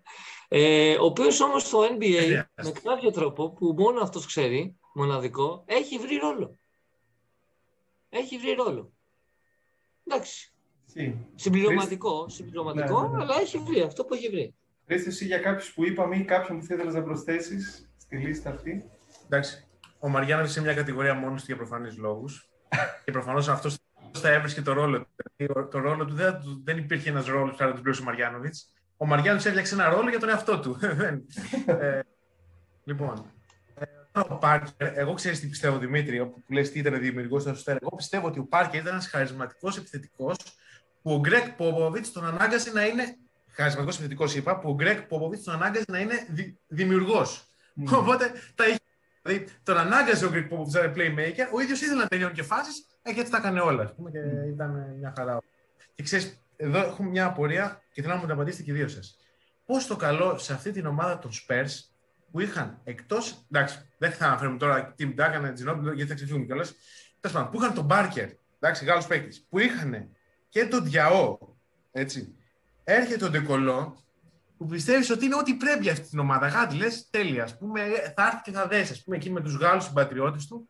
Και όμως δεν κόλλησε, ρε παιδί μου. Και δηλαδή θα έλεγες, Όπα, γάντι, τέλεια, αυτό είναι. Βρήκαμε το σωστό. Και όμως δεν. Τι ακριβώς, ας πούμε, έφτεξε. Εγώ δεν, μπορώ να το, να το καταλάβω. Και ο Ντεκολό, τι παίχτησε στην Ευρώπη, έτσι; Ναι, ναι, ναι. Νομίζω ότι ο Ντεκολό ε, τώρα αυτή τη στιγμή, αν πήγαινε, δεν ξέρω, όντως, ας πούμε, θα, θα μπορούσε να κάνει ας πούμε, πράγματα όπως είναι το NBA τώρα. Ε, είναι, είναι λίγο ιδιαίτερη φάση, γιατί είναι κάποιοι Ευρωπαίοι οι οποίοι δεν ταιριάζαν στο NBA. Δηλαδή, δεν μπορούσαν οι ομάδες να στηριχτούν σε αυτούς. Ο Ντικολό, ας πούμε, νομίζω είναι παίκτης ο οποίος πρέπει να έχει την μπάλα και να παίζει ρόλο. Πρέπει να δημιουργεί. Ε, τώρα, όταν είσαι σε μια τόσο μεγάλη ομάδα, έτσι, ο Πάτι Μίλς, ας πούμε, που έχει κάνει καριέρα στους Πέρς, έχει κάνει γιατί έχει απίστευτο σουτ. Έχει βρει έναν τρόπο να, να επιβιώσει σε εκείνη την ομάδα. Ο Ντεκολό, ο είναι καλός σουτέρ, νομίζω ότι ήθελε αυτό που ήθελε και ο Σπανούλης να έχει μία ομάδα, να την κινεί αυτός. Και αυτός στην NBA δεν γινότανε. Και δεν μπορούσε να αναδειχθεί και το ταλέντο του λόγω αυτού, νομίζω. Δηλαδή δεν μπορεί κανείς να πει ότι ο Σπανούλης δεν ήταν ταλαντούχος παίκτης. Και όμως στο NBA ε, η πρώτη του χρονιά, η, μία, η μοναδική του, ας πούμε, ήταν ε, χάλια, ας πούμε. Ούτε τον έβαζαν, πολλά λάθη, γιατί ακριβώς νομίζω δεν ταιριάζαν. Νομίζω και ο Ντικολό πέφτει στην ίδια κατηγορία. Αλλά είναι καλή ερώτηση, γιατί όντως έχει στοιχεία που τα βλέπεις τώρα και λες γιατί να μην μπορεί να σταθεί στο NBA. Αλλά νομίζω ειδικά οι χρονιές που ήταν, ήταν σε Spurs απίστευτους, έτσι. Απίστευτη ομάδα. Απίστευτη ομάδα. Εξαιρετικό ball movement. Μπορεί και η καλύτερη ομάδα για μένα που έχει περάσει ποτέ. Το 2014 που πήραν το πρωτάθλημα, κατ' εμέ είναι το καλύτερο μπάσκετ που έχω δει ever, πουθενά. Στην Ευρώπη, στο NBA, παντού. Το καλύτερο μπάσκετ. Πιο ομαδικό μπάσκετ δεν έχω δει. Νομίζω έπεσε σε πολύ καλές χρονιές στον Σπέρς. Μπορεί γι' αυτό να μην έπιασε. Αλλά και από τους Ράπτο πέρασε, βέβαια. Ε, να πούμε ότι δεν έχουμε αναφέρει. Το 2014, συγγνώμη Γιώργο, το 2014 θυμάμαι είχε γίνει ένα, ένα όταν είχαν πάρει δηλαδή οι Spurs το τέτοιο, το, το πρωτάθλημα, είχε γίνει νομίζω ένας αγώνας Spurs Άλμπο Βερολίνου και κέρδισε Άλμπο Βερολίνου. Ναι, ισχύει, ισχύει. Στην Ευρώπη, εντάξει, βέβαια έρχονταν οι Αμερικάνοι έτσι χαλαρά, ξέρεις τα φιλικά, αρχή της χρονιάς. Ε, εντάξει. Είχαν πάρει και το πρωτάθλημα. Κάτι δεν μου πει ποτέ, κάτι δεν μου πει ποτέ, ξέρω εγώ, τι άλλο. Ισχύει, ισχύει. Ε, θέλω να κάνω μια φορά έτσι για και πρέπει να κάνουμε Δημήτρη ένα αφιέρωμα για αυτές τις ομάδες. Τα, τα outsider, τις ωραίες ομάδες που δεν θεωρούνταν ως φαβορή. Δηλαδή και οι Spurs δεν ήταν το ξεκάθαρο φαβορή πάλι εκείνη τη χρονιά. Πάλι έπεσαν στον James. Ε, να πούμε επίσης ότι δεν έχουμε αναφέρει τον Ντόνσιτς και τον Γιώκητς. Έτσι, δεν τους ανέφερα γιατί ακόμα η καριέρα τους τρέχει. Έτσι, δηλαδή, βέβαια να πούμε ότι έχουν κάνει τόσα πολλά πράγματα που ακόμα και τώρα να τελειώνει η καριέρα τους, τώρα αυτή τη στιγμή να κρεμάγανε τα παπούτσια τους, θα θεωρούνται από τους καλύτερους Ευρωπαίους παίκτες που έχουν περάσει στο NBA. Ε, ωστόσο, ε, ναι, ακόμα τρέχει η καριέρα τους και γι' αυτό δεν τους, ε, δεν τους πρόσθεσα στη λίστα. Θα σας πούμε μια κουβέντα. Ναι. Ε, το ενδιαφέρον για μένα, καλά εντάξει, ο Γιώργης δεν υπάρχει ο άνθρωπος, ε, αλλά μια κουβέντα θέλω να πω για τον Ντόνσιτς, γιατί το σκεφτόμουν. Επειδή λέγανε πολλοί ότι ε, ο Ντόνσιτς έχει πιάσει το ταβάνι του, ας πούμε, ότι έχουμε δει από τον Ντόνσιτς το έχουμε δει, αυτό είναι, δεν έχει εξελιχθεί άλλο. Και αυτό το έλεγαν ως Δηλαδή ότι από τον Αντετοκούνμπο, ας πούμε, περιμένουμε κι άλλα, περιμένουμε κι άλλα, κάθε χρόνο καλύτερος. Ο Ντόνσιτς αυτό είναι το ταβάνι ήταν να κάνει. Και εγώ, το, εγώ αντιθέτω το, το εξηγώ ότι κοίτα να δεις, ρε φίλε, ο άλλος 19-20 χρονών και έχει φτάσει και καλά στο peak. Δηλαδή, κανείς δεν μπορεί να φανταστεί ε, τι άλλο μπορεί να κάνει πια ο Ντόνσιτς. Και σκεφτόμουν, μα πώς είναι δυνατόν να κάνει αυτά τα πράγματα. Λοιπόν, ο Ντόνσιτς καταφέρνει, παιδιά, και συνδυάζει δύο απίστευτα, απίστευτα πράγματα. Είναι πάρα πολύ νέος, οπότε έχει όλα τα καλά της νεότητας, ας πούμε, την ενέργεια και τέλος πάντων όλα τα καλά που έχει ένας νέος παίκτης. Αλλά όμως για την ηλικία του είναι και πάρα πολύ έμπειρος. Διότι παίζει από τα 15 του στην Ευρωλίγα με επαγγελματικό μπάση με τη Ρεάλ, που κανένας άλλος 19χρονο, 20χρονο δεν. και έχει, έχει συνδυάσει αυτά τα δύο πράγματα και είναι ο μόνος που το έχει αυτό το συνδυασμό. Οπότε το αποτέλεσμα είναι εντυπωσιακό. Είναι ο Ντόνσιτς. Οπότε αυτό πιστεύω ότι είναι το. Ναι, ναι. Δικό, μιλάμε... Ναι, για πες Δημήτρη. Μιλάμε, μιλάμε για τον παίκτη που αυτή τη στιγμή νομίζω το έχουμε ξαναπεί με τον Γιώργο είναι ο παίκτης που απειλεί περισσότερο από όλους το. ίσως, ίσως και τον, τον καλύτερο παίκτη όλων των εποχών. Δηλαδή, άμα αυτόν τον παίκτη τώρα, άμα αυτός ο παίκτης ε, συνεχίσει έτσι, ε, ε, ήδη, ήδη κάνει απίστευτα ε, πράγματα και είναι 20 χρονών. Ε, δηλαδή, ναι. ναι, δηλαδή δεν, ξέρω, δεν, δεν ξέρω πού μπορεί να σταματήσει αυτός ο παίκτης. Mm-hmm. Και ε, κα, κα, κα, κατά τη γνώμη μου, εκεί που μπορεί να σταματήσει είναι στον κορυφαίο όλων των εποχών. Στο, στο, στο άθλημα. Ισχύει αυτό, ξέρεις τι. Ε, εγώ σκεφτόμουν το εξής αυτές τις μέρες, ε, ότι ε, αν μου πεις τώρα, ας πούμε, για μόλις τελειώσουν την καριέρα τους και οι δύο, θα σου πω ότι πρώτα απ' όλα ο Ντόντσιτς όταν τελειώσει θα είναι ο καλύτερος Ευρωπαίος παίκτης ever, σε όλα τα επίπεδα. Ωστόσο, αυτή τη στιγμή, επειδή βλέπω παιχνίδια και τον Dallas και τον Nuggets, έχω την εντύπωση ότι ο Γιώκητς επηρεάζει πιο πολύ την ομάδα του. Γιατί; Ενώ τα στατιστικά του Ντόνσιτς, αν δεις, μπορεί να είναι και πιο υψηλά από του Γιώκητς, ο Γιώκητς του δίνουν την μπάλα και αναγκάζει την ομάδα του να κουνιέται. Δηλαδή κάνουν screen, κάνουν cuts, κόβουν πίσω με screen, με back screen, με από μπροστά, κάνει hand-off, ε, αναγκάζει όλους τους παίκτες του, την ομάδα του, να κουνηθεί. Δηλαδή, μόλις παίρνει την μπάλα, δεν στέκονται όλοι και του λένε δώσε μας ένα καλάθι. Το κάνουν και αυτό κάποιες φορές, αλλά κυρίως κουνιούνται συνεχώς και τους βρίσκει. Ο Ντόνσιτς αυτή τη στιγμή, αν δει κανείς τους, τον Ντάλλας, ε, κουβαλάει όλη την ομάδα, κάνει τα πάντα. Ωραία, κάνει τα πάντα. Ωστόσο, ο τρόπος με τον οποίο βγαίνουν τα καλάθια των Ντάλλας είναι πολύ πιο στατικός και δεν επηρεάζει. Δηλαδή, ακόμα και οι assist πολλές που βγάζει ο Ντόνσιτ είναι γιατί παίζουν όλοι ανοιχτά, κάνει τη διείσδυση ε, και όπως είναι πλέον το μπάσκετ, κλείνουν τρίποντα ασταμάτητα και γι' αυτό βγαίνουν και πολλές assist. Έτσι. Δηλαδή νιώθω ότι ο, ο Γιώργης αυτή τη στιγμή το παιχνίδι του είναι πιο, ε, πώς θα το πω, η επίδρασή του στις αντίπαλες ομάδες είναι μεγαλύτερες από τον Ντόνσιτς. Έχει να κάνει και η θέση αυτό. Ναι, δηλαδή το, το ταλέντο, επίσης, παιδιά, ο Γιώργης κάνει απίστευτη χρονιά. Δηλαδή, ε, η χρονιά που κάνει είναι. Δεν μπορείτε να φανταστείτε. Αν δείτε τώρα ένα παιχνίδι του, βάλτε και δείτε τώρα. Οποιοδήποτε παιχνίδι να τύχετε. Που να έχει 20 πόντους, 10 rebound και 5 assist. Αποκλείεται να έχει μόνο 5 assist, αλλά σου λέω. Που θεωρείται ένα κακό παιχνίδι για τον Γιώργη πλέον. Ε, να πούμε ότι είναι απίστευτο το πόσο πιο ταλαντούχος από τους αντιπάλους του φαίνεται.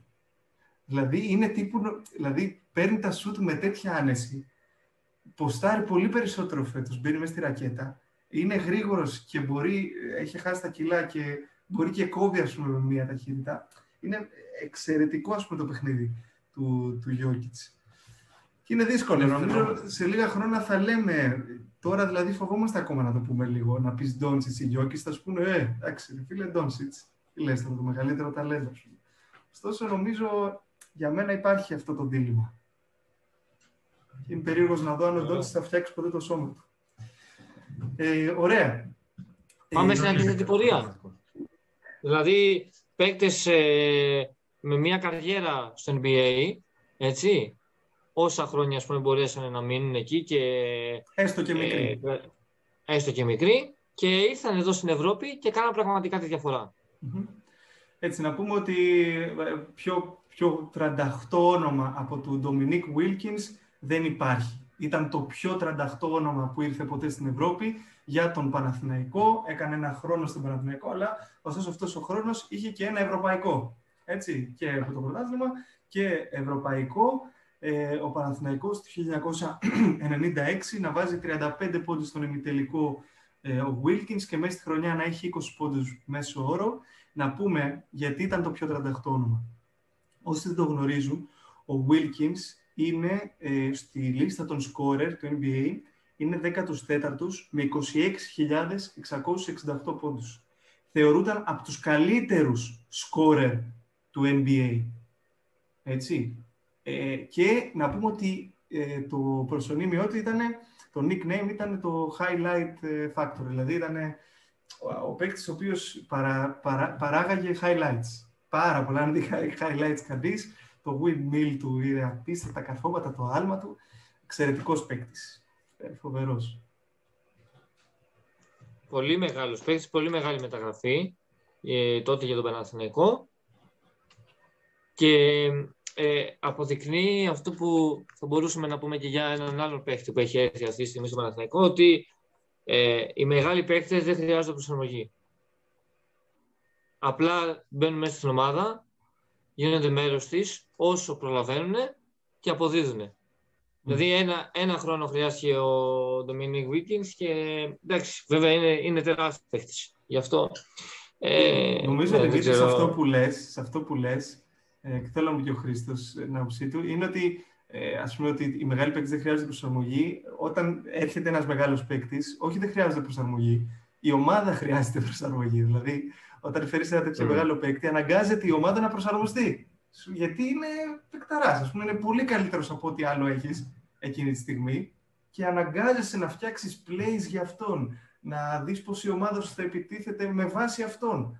Οπότε πιο πολύ χρειάζεται. Α πούμε, αυτό γίνεται και με τον Παναθηναϊκό τώρα. Σωστό.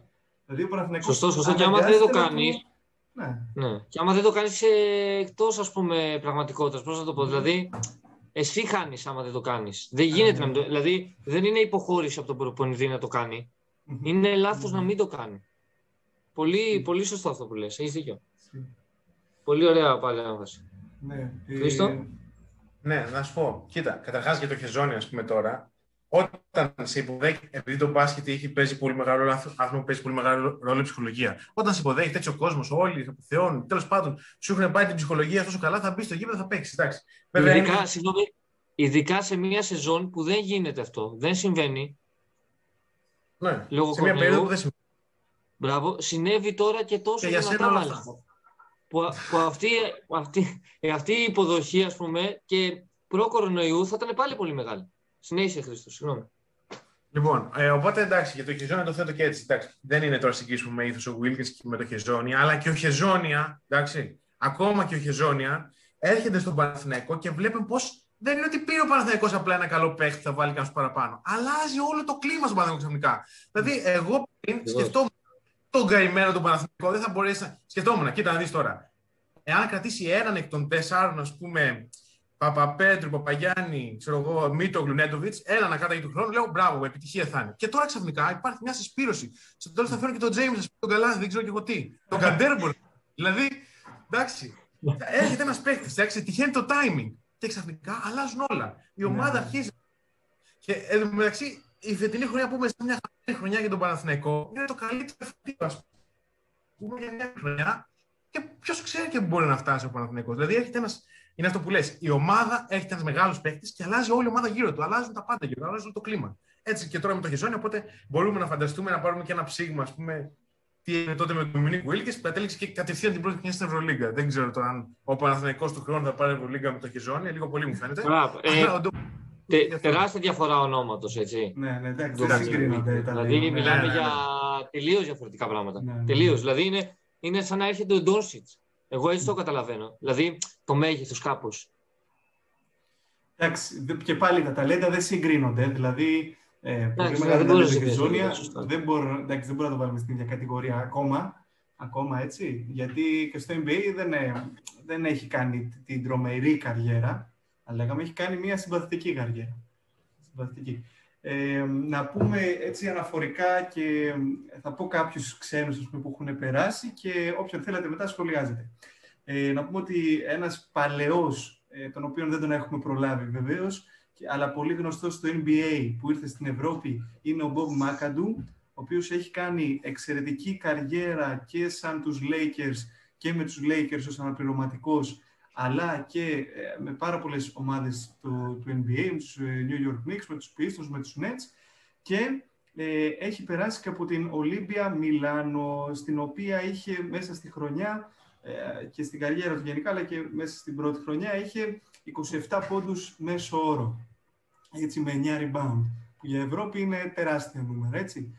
Ε, ήταν μεγάλο ταλέντο και όταν ήρθε ήταν μεγάλη μεταγραφή και γενικά, ε, ας πούμε, ένα από τα μεγαλύτερα ταλέντα του Αμερικάνικου μπάσκετ.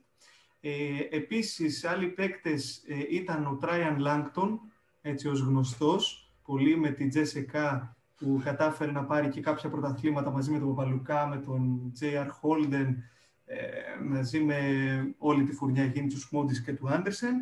Ε, και ε, επίσης ένας άλλος, ε, ο οποίος έχει κάνει και έχει βγει και draft, έτσι, είχε γίνει draft και είχε παίξει μια χρονιά λίγο στο NBA, ωστόσο στην Ευρώπη έγινε γνωστός, είναι ο Keith Langford, ο οποίος τώρα πλέον βρίσκεται στην ΑΕΚ και είχε περάσει και από τον Παναθηναϊκό, έχει κάνει καλά χρόνια στη Μακάμπη ε, και στην, ε, και στην Unix επίσης. Ε, και γενικά έτσι έχει κάνει πολύ καλή καριέρα. Και αφήνω τελευταίο νομίζω ένα ε, από τον πιο ταλαντούχο παίκτη που είχε έρθει εδώ. Και αν και δεν έπιασε πολύ στο NBA, ωστόσο εδώ ήταν ο Μάικλ Τζόρνταν της Ευρώπης όταν, όταν έπαιζε. Ήταν ο Άντωνι Πάρκερ, ο οποίος έχει κάνει με τη Μακάμπη εξαιρετικές χρονιές, κατάφερε να παρηγυρίσει και δύο συνεχόμενες Ευρωλίγκες με υπερομάδα του Γεσκεβίτσους και του Βούισιτς ε, και ε, ήταν από τους σκόρερ εδώ διάρκεια ε, ας πούμε του NBA που μπορούσε να τα κάνει όλα, μπορούσε να παίξει και επικαιρόλ, έβγαινε πολύ καλά από τα screen, σούταρε καλά, είχε διείσδυση, τα έκανε όλα. Ωστόσο, εντάξει, δεν ήταν στο NBA να πούμε ότι πήγε και μετά τη Μακάμπη και μετά την Ευρώπη, δηλαδή έχει πάει στο NBA. Και ωστόσο ήταν ένας ρολίστας που βοήθησε τους Καβαλίε, ωστόσο δεν ήταν κάτι παραπάνω και τους Raptors λίγο. Αλλά για την Ευρώπη ήταν πολύ μεγάλος παίκτης. Και βεβαίως στη σύγχρονη ιστορία έχουμε Mike James, έχουμε Shane Larkin, έχουμε Will Becking, έχουμε πολλούς Αμερικάνους που πέρασαν από εδώ. Ε, ο Lim Greer είχε περάσει από τον Ολυμπιακό και επίσης για τον Ολυμπιακό πολύ μεγάλο όνομα. Και τελευταίο που λέω είναι ο ε, Josh Childress οποίος ήταν έκτος παίκτης στους Atlanta Hawks και όταν ήρθε εδώ ήταν από τα μεγαλύτερα ονόματα και, τα, και το μεγαλύτερο συμβόλαιο που πέρασε από την Ευρώπη.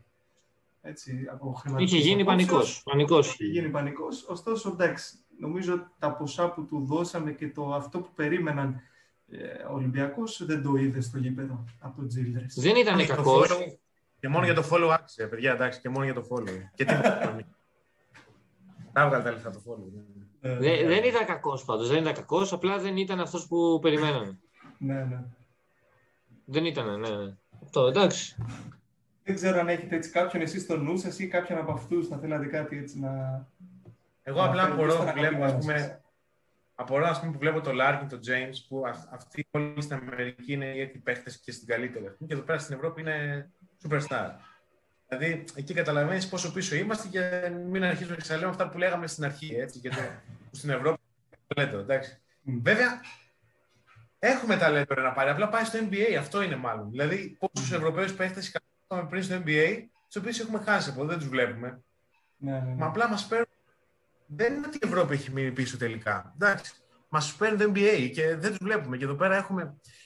Είναι και εύκολη λύση, παιδιά. Δηλαδή, έχεις μια ομάδα εδώ πέρα και παίρνεις από την Αμερική ξαφνικά δύο, δύο ας πούμε, no-name διάβολους, όπως τους λέω εγώ, τέλος πάντων, mm. μαύρους έτσι που κατεβάζουν την μπάλα να τρέχουν, να, σκάνε, το, να τους δείξει τον καλό της αντίπαλης ομάδας, τον καλό γκάρα να του κάνει. Ε, αυτοί όλοι δεν κοστίζουν, ξέρω εγώ, 200 χιλιάρια το πολύ ε, και τους παίρνεις σε μια ομάδα πολύ ωραία. Αμερική, ξέρω εγώ, κάπου παίρνω δύο, δεν είναι, εντάξει, εκεί δεν είναι τίποτα, ας πούμε, αλλά εδώ πέρα είναι πάρα πολύ χρήσιμη. Και έχουμε γεμίσει τώρα με τσίπ και no-name διάβολους ε, και εμείς δεν αναπτύσσουμε τους δικούς μας. Το έχουμε βρει, έχουμε βολευτεί έτσι, δεν κοστίζουν πολύ και βαλτώνουμε, ρε παιδί μου. Και οι καλοί Ευρωπαίοι παίκτες τους βλέπει να τους να τους σχολιάζουμε στο NBA και να λέμε τι μεγάλο είναι ο Ντόντς και ο Γιώργη και όλοι αυτοί που είναι όντως μεγάλοι. Και εδώ πέρα δεν έχουμε τίποτα. Δηλαδή, εντάξει, και είναι ο Λάρκιν, ξέρω ο Θεός. Και ο Τζέιμς. Πάντως έχουμε δει, έχουμε δει και παίκτες ναι, συγγνώμη, Χρήστο, συγγνώμη. Νόμιζα ότι τελείωσε. Συνέχισε, συνέχισε. Όχι, όχι. Πες, ναι. Πάντως έχουμε δει και παίκτες που έχουν έρθει από το NBA και ως ρολίστες. Δηλαδή, όχι τεράστια ονόματα και στην Ευρώπη δεν κατάφεραν ούτε, ούτε στην Ευρώπη να κάνουν κάτι. Ας πούμε ο Κάσπι που ήρθε για τη Μακάμπη εντάξει δεν έχει κάνει κάτι. Όχι, είχε κάνει Εντάξει, την πρώτη στο- του χρονιά. Είχε κάνει πολύ καλή πρώτη χρονιά ο Κάσπι να πούμε με τους Kings και τον θεώρησαν ως το επόμενο ταλέντο τους και μετά Αυτό. ξεφούσκωσε. Και μετά ξεφούσκωσε. Ναι, αλλά ήταν ένα, ένας ρολίστας που εντάξει, τον κρατούσαν, το έπαιζε. Δεν είναι ότι δεν έπαιζε, ότι έτρωγε πάγκο Μμ. Ισχύει. τόσο πολύ, εντάξει. Ε, ήταν και σε μια ομάδα που, του- που έπαιρνε να παίζει. Τους Μμ. έπαιρνε να παίζει, δεν κάνανε και κάτι τρομερό. Σε τι, ηλικία, Ε, σε τι ηλικία ήταν αυτός ο Κάσπι, σε τι ηλικία ήρθε; Πόσο χρονών; Ο Ξέρω, Κάσπι, Πρόπερση, ο Κάσπι Για ποιο- εδώ λέτε; Ναι, ναι, όταν ήρθε στην Ευρώπη. Ναι, σε ο τι Κάσπι ηλικία. τώρα ξαναγύρισε. Ο Κάσπι ξεκίνησε από την Ευρώπη. Έτσι, Ναι, ναι. Ευρωπαίος παίκτης και πήγε στο NBA. Ναι, όταν Και τώρα έχει επέστρεψε. γύρισε στην Ευρώπη. Ε, εντάξει, εγώ τώρα, σχολιάζω εντάξει, τη- πριν- την επιστροφή. ναι. Πέρυσι ουσιαστικά γύρισε. Εντάξει, ε, είναι μεγάλο πλέον, έχει πολλούς τραυματισμούς. Με το ζόρι παίζει. Ναι. Θα το δει κανείς, ναι. Εντάξει, όλοι αυτοί, όλοι αυτοί οι παιδιά στην Αμερική που παίζουν, μεγάλοι, εντάξει, μετά, χα- εντάξει, λόγω λίγων μεγαλώνουν, δεν βρίσκουν πια καλά συμβόλαια, δεν βρίσκουν ομάδες, έρχονται στην Ευρώπη γιατί βρίσκουν. Κάνουν, ξεκινάνε μια δεύτερη καριέρα, ρε παιδί μου. εντάξει. 35 χρονών, ξέρω εγώ, έχει τελειώσει το NBA, έχει στην Ευρώπη, μια χαρά πέφτει είσαι. Γιατί να σταματήσει άμα δεν παίξει. Αυτός Να είναι ο κανόνας. Και ο Μάγκας, Γιώργο, όταν ήρθε ο Μάγκα του, τι ήταν, στα καλά του ήρθε; Ήρθε στο τέλος και έπεσε από το τραπέζι μέχρι τα 40 στη, στην Ολύμπια, Έτσι. ξέρω εγώ. Ωστόσο, να σε ρωτήσω, Χρήστο, ε, κάτι γενικό ήθελα να σε ρωτήσω, Χρήστο. Ε, γιατί ε, βλέπουμε Αμερικάνους να έρχονται εδώ και να δυσκολεύονται πολύ να προσαρμοστούν και αντιθέτως Ευρωπαίους να πηγαίνουν στο NBA, ακόμα και χαμηλότερης τάξης Ευρωπαίους, και να μπορούν να στέκονται. Αυτό Ναι, γιατί, γιατί λες... οι γιατί Ευρωπαίοι, γίνεται; να σου πω, γιατί οι Ευρωπαίοι που στέκονται εκεί πέρα είναι Ευρωπαίοι ρολίστες. Έχουν μάθει να κάνουν τη δουλειά τους σωστά, αυτή τη δουλειά πρέπει να κάνουν, όχι ό,τι να είναι μες στο γήπεδο. Και αυτή τη δουλειά πάνε να εφαρμόζουν στο παρκέ εκεί πέρα και κολλάει γάντι, ρε παιδί μου, κατάλαβες. Έχουν μάθει αυτά τα, αυτές, αυ- αυτά τα μπασκετικά skills που οι άλλοι λόγω της αθλητικότητάς τους, λόγω της σουτάρου, όποτε να είναι, ας πούμε, δεν τα έχουν μάθει. Και πάνε στη, στη, στο NBA και ξαφνικά wow, ας πούμε. Τέλεια. Ομάδας τους. Ενώ εδώ πέρα έρχονται, πέφτουν σε μια κλειστή ρακέτα. Οι, οι, Αμερικάνοι, οι Αμερικάνοι, ας πούμε, αντίστοιχοι, επειδή δεν είναι superstars πια, είναι, νο, εντάξει, είναι οκ, καλοί. Δεν είναι superstars, αλλά δεν θα τα βγάλουν πέρα και με μια πεντάδα. Εντάξει. Και τα βρίσκουν μπαστούνια. Άντε να μάθουν τώρα να προσαρμοστούν στον μπασκετικό τρόπο σκέψης. Μμ. Ενώ οι άλλοι που δεν είναι superstars, εντάξει, έχουν το ρόλο τους, τον επιδεικνύουν εκεί πέρα, κολλάει γάντι. Ε, νομίζω αυτό είναι. Δηλαδή Ισχύει είναι, αυτό. Επίσης, αναλαμβάνουν άλλο ρόλο. Ναι.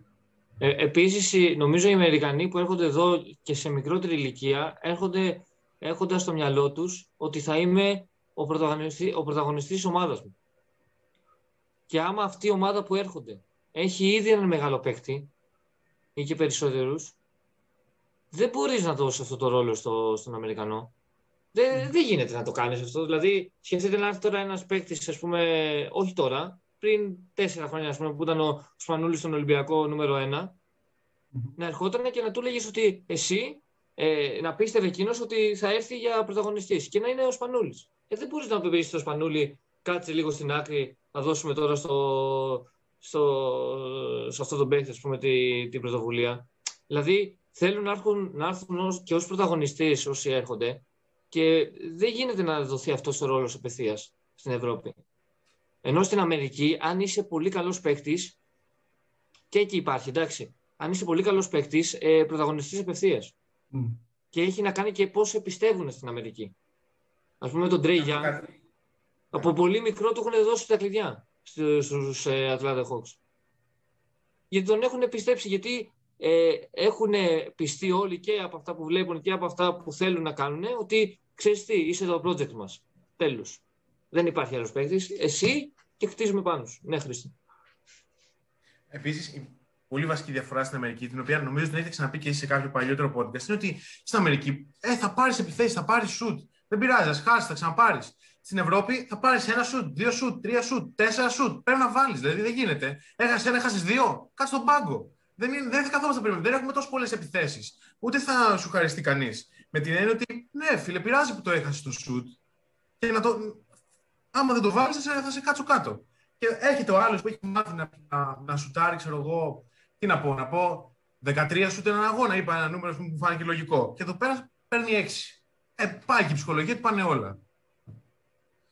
Ναι, ισχύει. Ισχύει και είναι πολύ διαφορετική η λογική και το άλλο που σκεφτόμουν, ας πούμε, σκεφτόμουν τώρα ο Wilbekin, ο Larkin, ε, ο James, πώς αυτοί οι παίκτες που είναι τέτοιου τύπου Αμερικανοί ε, πιάσανε, είναι νομίζω να είσαι και σε μια ομάδα, ε, δηλαδή νιώθω ότι τέτοιοι παίκτες δεν θα πιάσουν ποτέ στον Ολυμπιακό και στον Παναθηναϊκό. Δεν θα δούμε ποτέ έναν Mike James να πιάνει στο Ολυμπιακό Παναθηναϊκό. Θα πει κανείς τι δεν έκανε στον Παναθηναϊκό Mike James. Ναι, δεν, δεν έπιασε γιατί έφαγε σκληρή κριτική για τα λάθη του σε κρίσιμα στιγμία. Δηλαδή δεν υπήρχε εμπιστοσύνη πίσω από την ομάδα στο Mike James και έκανε μία χρονιά, τον διώξανε, τον ξαναφέρανε, τον ξαναδιώξανε. Δηλαδή δεν, ε, δεν υπάρχει αυτή η εμπιστοσύνη που υπάρχει ας πούμε στο Baldwin στην Bayern. Η Bayern τι σου λέει, δεν παίζει απίστευτα οργανωμένο μπάσκετ, αφήνει ώρες ώρες και τον Baldwin να παίζει ένας εναντίον ενός. Εδώ ο Ολυμπιακός δεν θα το έκανε ποτέ για τον Baldwin αυτό. Που λένε τώρα ειδικά, κάποιοι... ειδικά για τον Baldwin. Ναι, ειδικά, για τον Baldwin. ειδικά τώρα λένε κάποιοι, κοίτα τι διώξα, τι έδιωξαν και ο Ολυμπιακός και τώρα κάνει παπάδες. Αυτά ο Baldwin στον Ολυμπιακό δεν θα τα έκανε ποτέ. Ποτέ. Γιατί δεν παίζει ο Ολυμπιακός έτσι και δεν έχει ποτέ υπομονή δυστυχώς. Δεν έχουν αυτές οι ομάδες υπομονή σε τέτοιους παίκτες να κάνουν λάθη, να χάσουν σημαντικά σουτ. Δηλαδή, σε ένα μάτς, αν θυμάστε στο μάτς στο Σέφι Μπάγκερ, που έκανε το λάθος εκεί στο τέλος ο Μπόλτιν που είχε την μπάλα στα χέρια του και τη χάνει μόνος του. Είχε εκνευριστεί, πήρε και τεχνική ποινή. Ουσιαστικά έχασε το παιχνίδι για την Μπάγκερ, ο, ο Μπόλτιν. Έτσι. Αν το είχε κάνει αυτό στον Ολυμπιακό, είχε, είχε τελειώσει η καριέρα του. Είχε τελειώσει. Στην Μπάγκερ βάζει 27 ακόμα πόντους τώρα. Είχε Υπάρχει. φύγει νύχτα στον Ολυμπιακό. είχε φύγει νύχτα. Πολύ νύχτα ωραία. με κουκούλες. Πολύ ωραία. Ε, Χρήστο, ευχαριστούμε πολύ. Ευχαριστούμε πολύ. Ε, Εγώ σας ευχαριστώ, παιδιά. Και πριν κλείσουμε, πριν κλείσουμε, σου έχουμε μία έκπληξη που έχουμε σε όλους τους τελευταίους μας καλεσμένους. Και πάμε λοιπόν ε, στον Δημήτρη, ο οποίος έχει ένα quiz, το γνωστό quiz ε, που έχουμε κάθε φορά στους καλεσμένους. Τρεις ερωτήσεις. Ε, η κάθε ερώτηση θα, θα μας δίνει τρεις απαντήσεις μέσα σε πέντε δευτερόλεπτα. Κάθε σωστή απάντηση μέσα στα πέντε δευτερόλεπτα πιάνεται και ένας πόντος. Δημήτρη, ο λόγος σε σένα. Λοιπόν, Χρήστο, φύγαμε. Τρεις κανονισμοί του NBA που δεν υπάρχουν στην Ευρώπη. Λοιπόν, το τρίποδο ότι είναι στα 6 και 75 αντί στα 7 και 25. Ε, επίσης, τα, τα 3 δευτερόλεπτα κρατάω την μπάλα. Και επίσης... Τέλος το... χρόνου. Α. Τέλος χρόνου, τέλος χρόνου. Δύο, δύο. Πάμε παρακάτω.